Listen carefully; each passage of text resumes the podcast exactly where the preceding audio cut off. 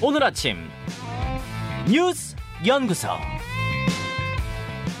오늘 아침 뉴스의 맥을 짚어드리는 시간 뉴스 연구소 오늘도 두 분의 연구위원 함께합니다. 뉴스톱 김준일 수석 에디터 경향신문 박순봉 기자 어서 오십시오. 안녕하세요. 예, 첫 번째 뉴스 어디로 갈까요? 이재명 필습 오늘 영장 심사. 어제 이재명 대표의 상황 브리핑을 당해서 했어요. 네. 이재명 대표 일반 병동으로 이동을 했거든요. 예. 중환자실에 한 만 하루 정도 있다가 이동이 된 겁니다. 음. 지금 건강 상태는 물만 마실 수가 있고 간단한 대화만 가능하다 그래요. 그래서 면회는 안 받고 있는 그런 상황입니다. 음, 그리고 당에서는 이 대표가 단식을 했었잖아요. 예. 그다음에 피를 좀 많이 흘렸기 때문에 지금 일반 병실로 옮기긴 했지만 안전과 추적 관찰이 필요하다 이렇게 얘기를 하고 있습니다. 예. 경찰이 어제 전방위로 김모 씨 수사를 했는데 뭐 압수수색도 진행을 하고요. 피의자 김모 씨요. 네, 맞습니다. 그 어제 경찰이 구속영장 신청을 했고요. 밤에 바로 검찰이 영장도 법원에 청구를 했거든요. 음. 그래서 오늘 영장실질 심사를 받게 됩니다. 구속 여부가 오늘 결정이 돼요. 네. 김 씨가 누구냐 이게 관심이 좀 많은데 지금 여러 언론사들이 주변 사람들, 지인들 그리고 가족까지 취재, 취재 를 해가지고 보도를 하고 있거든요. 근데 내용 종합해 보면은 2001년까지 서울 쪽에서 공무원으로 일하다 퇴직을 했고요. 이후에 충남 아산으로 옮겨가가지고 부동산 중개업을 했습니다. 네. 근데 주변 사람들 말로는 정치에 관심이 많긴 했는데 조용한 성격이었고 경제적으로 좀 어려웠다 그래요. 사무실 네. 월세가 7개월 밀렸다라고 합니다. 이게 건물주 증언입니다. 음, 특히 사람들이 많이 관심을 갖는 게 당적이잖아요. 그렇죠. 근데 이제 아직 명확하게 확인이 된 건 아닌데 이제 나온 팩트들이 좀 있어요. 일단 프로토콜을 좀 설명을 드리면은 네. 당원 명부는 중앙 선거관리위원회도 안 갖고 있거든요. 음, 그러니까 당에만 가지고 오직 있어요. 당만 가지고 있습니다. 그리고 자기 당만 가지고 있겠죠. 예. 그러니까 이제 경찰에서 어제 확인을 하려고 했던 거고요. 그리고 우리 당에 있었나 이런 건 확인할 수 있지만 상대 당에 있었나 이런 건또알 확인이 안 된다라는 거예요. 그래서 원천적으로는 팩트가 나올 수 있는 곳이 세 곳이에요. 국민의힘, 민주당, 피의자 본인, 그러니까 음. 본인 진술 이렇게 세 가지가 있는데 일단 국민의힘에서는 어제 확인해준 내용이 우리 당 사람이 현재는 아니다. 요까지 확인을 해줬습니다. 음. 어제 장동혁 사무총장이 밝힌 내용을 보면 그리고 대변인들도 밝힌 내용들이 있는데 4년 전에 탈당한 동일 이름의 인물이 있다. 이런 얘기를 했고요. 그다음 에 거기 더해가지고 현재 피해자는 국민의힘 당적을 보유하지 않고 있다. 근데 여기 현재에 좀 방점이 있는 거죠. 지금 현재는 국민의힘 당원 아니다. 그런데 그 사람이 그 사람인지 모르겠으나 그 동일 이름을 가진 사람이 수년 전에 있었다 당원으로. 맞습니다. 아, 그렇게 얘기를 했고요. 예. 민주당은 경찰에 얘기를 해줬기 때문에 경찰 발표로 확인을 해라. 우리는 확인해주지 않겠다 이런 입장이거든요. 음, 그리고 본인 진술을 보면 경찰에서 진술한 내용이 있어요. 나는 민주당원이다. 이재명 대표를 죽이려고 했다. 일정 파악을 위해서 당원으로 가입을 했다. 이렇게 진술을 한 내용이 있습니다. 예. 그리고 제가 취재를 해보니까 이것도 출처를 밝힐 수는 없는데 지난해 민주당 입당한 게 맞다 그래요. 지난해에 민주당에 입당해서 지금 민주당원 맞다. 네, 본인 진술이 동선 파악하려고 입당한 거다 이렇게 얘기했다는 거예요. 맞습니다. 그래서 음. 이제 요 내용들을 종합을 해보면 국민의힘 내지는 그러니까 기존의 그 국민의힘 전신들 있잖아요. 그 네. 정당들의 당원이었고 그 다음에 탈당을 한 다음에 지난해 민주당의 당원으로 가입을 한 걸로 이렇게 좀 정리가 되는 것 같고요. 음, 지금 민주당 내에서는 공식 확인은 안 해주는데 이제 다만 제보 같은 것들이 좀 많이 들어오고 있대요. 충남 도당 쪽에 물어보니까 하는 네. 얘기가 이제 지역 그 아산 쪽이거든요. 네. 포함이 돼 있는 곳이라서 얘기들이 들어오는 게 뭐냐면 뭐 태극기 집회에도 참여를 하셨던 분이다. 뼛속까지 보수적인 분이다. 그리고 한나라당 그 이전부터 국민의힘 그 전신 그 당의 당적을 가졌던 사람이다. 이런 얘기들을 하고 있고 그리고 이제 표현들이 이런 표현들이 있어요. 그 지금 온라인 가입을 했다라고 지금 알려져 있거든요. 음. 왜냐면 이제 지역 당에서 가입을 하면 이제 서류로 직접 작성을 해가지고 오프라인으로 가입을 할 수도 있고 예, 예. 아니면 온라인으로 이제 가입을 할 수도 있는데 온라인 당원 가입. 네, 온라인으로 가입한 걸로 보이고 이런 일련의 과정들을 봤을 때는 범행의, 범행의 준비 과정으로 들어온 게 아니냐 이런 얘기도 나오고 뭐 다른 고위 관계자 같은 경우에는 위장 입당을 한 것 같다 이런 얘기들도 하고 있습니다. 예. 지금 사건의 여파가 좀 이어지고 있는데 일단 비명계들이 모두 일시 중단 움직임이 음. 멈춘 상태예요.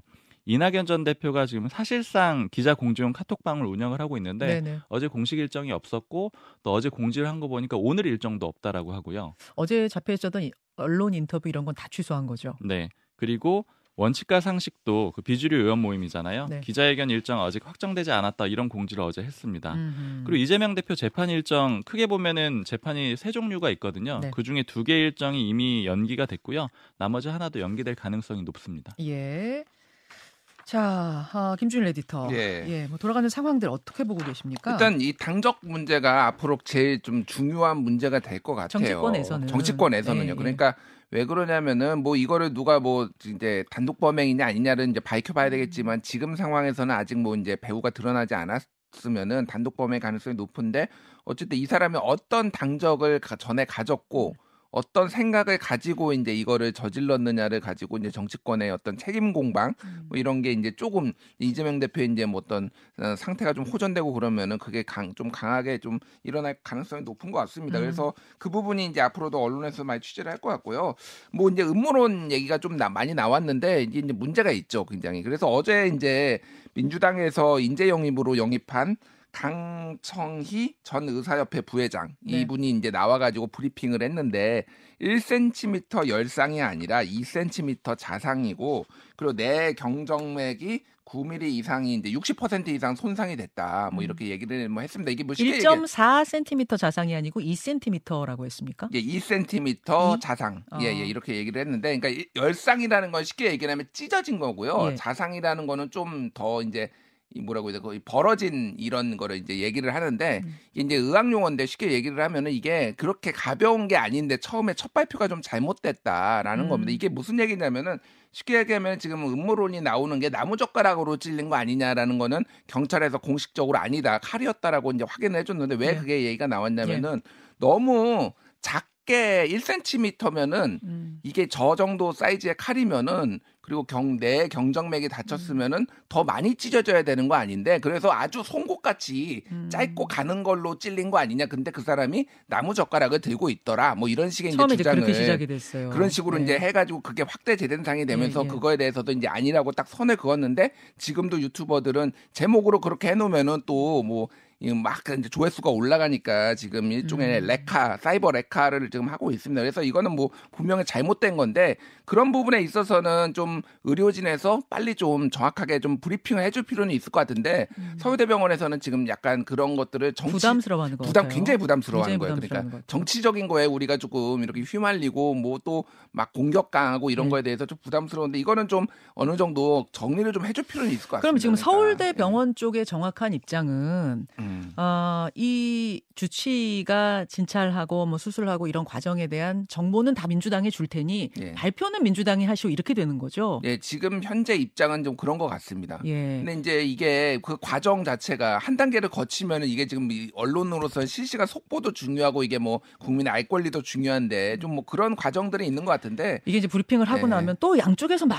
이제 시달리고 이런 것들이 있으니까 정치적으로 음. 휘말리지 않기 위한 것도 좀 있는 것 같고 또 이게 어쨌든 사적인 정보 아니냐. 네. 사적인 정보를 공개하지 못하도록 돼 있다. 이제 병원 측의 입장 그런 입장들도 있는 것 같더라고요. 그렇죠. 예, 그런 부분은 뭐 좀- 그래서 최초의 뭐 문제 제기를 하는 것 자체를 모든 거를 다뭐 입을 막아버리거나 그럴 수는 없는데 이미 확실히 아니라고 이미 다 브리핑도 나오고 이렇게 공식 확인이 된 것까지 지금 확대 재된상 하는 거는 우리가 좀 강력하게 규탄도 해야 되고 좀 막아야 되지 않을까 그런 생각이 듭니다. 그리고 이제 아까 전에 뭐, 뭐 박순봉 기자가 얘기했지만은 지금 각 당은 좀 고심이 깊은 것 같아요. 일단 뭐 비명계 같은 경우에는 다 올스톱된 상황이고 네.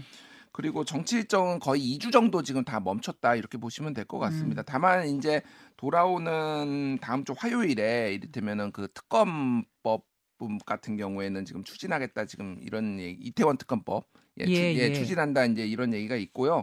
그리고 지금 여당에서도 아까 얘기했지만 당적 문제를 가지고 지금 좀 촉각을 곤두세우고 있다 이렇게 보면 될 것 같습니다. 자, 아까 그 수치 하나는 좀 짚어야 되는데 예. 1.4cm로 브리핑한 게 맞긴 합니다. 그렇죠. 이게 이- 약간 네. 또 이게 이 보도마다 좀 엇갈리긴 하더라고요. 아, 근데 이제 2cm로 나와 워딩 있는 곳은 있는데 네, 저도 강청희 1.4로 부회장이, 네. 음성으로 들은 것은 1.4cm 자상이다. 네. 이렇게 강청희 그 인재 전 영입된. 예, 예, 맞습니다. 전 의협 부회장이 이야기했다는 것 확실하게 짚고 가겠습니다. 자, 그다음으로 가지어 바뀌자. 주어는 일본.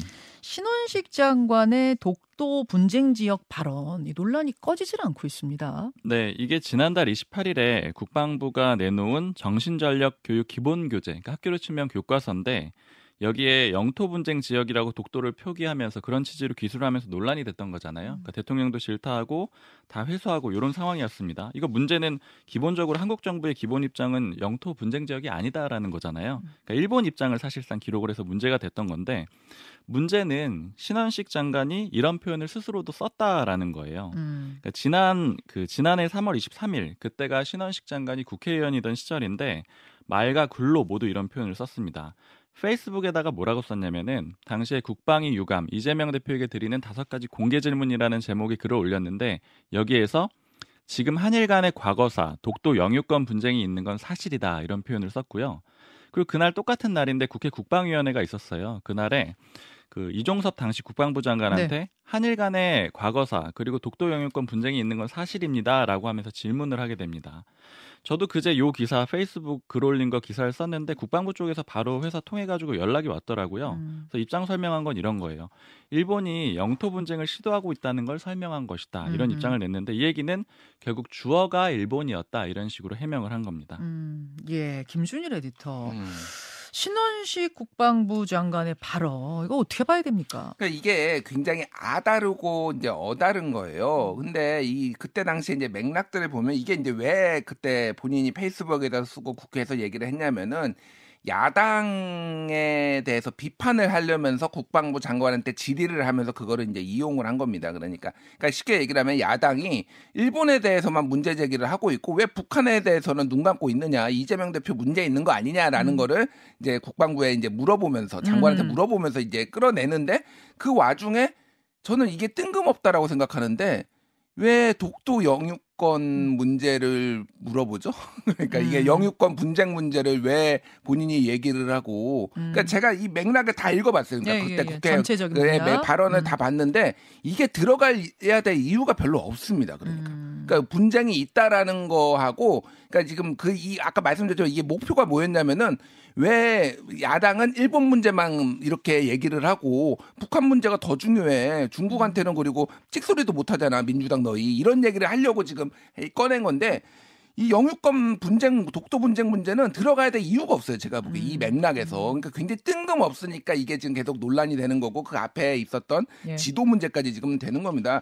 그래서 저는 그 이제 뭐 지금 이거 좀 비공개로 전환을 했고 신원식 국방부 장관이 본인 페이스북을 그리고 했는데 이게 해프닝으로 볼 수 있는 건가? 저는 이게 조금 뭐 이건 저의 저- 추론입니다만 본인의 좀 어떤 굳은 신념에서 이게 일관되게 음. 나온 게 아닌가 이렇게 볼 수 있을 정도로 좀 맥락도 이상하고 그 이후에 이 벌어졌던 국방부에서 벌어졌던 일련의 사건들을 봤을 때 글쎄요 저는 이 부분은 조금 인사권자가 조금 고심을 좀 해보셔야 되지 않을까. 예. 그러니까 그 이 분쟁이라는 말을 꺼내는 것 자체가 외교적으로 일본에게 틈을 주는 거 아닙니까? 여지를 주는 것이고 절대 음. 우리가 조심해야 될 부분이 맞는데 신원식 장관이 지금 외교적인 부분을 고려하지 않은 채 자꾸 일본이 자기네 땅이라고 그래요라는 것을 돈- 독도 분쟁 지역이다라는 말로 지금 표현하고 있는 건 아닌지 음.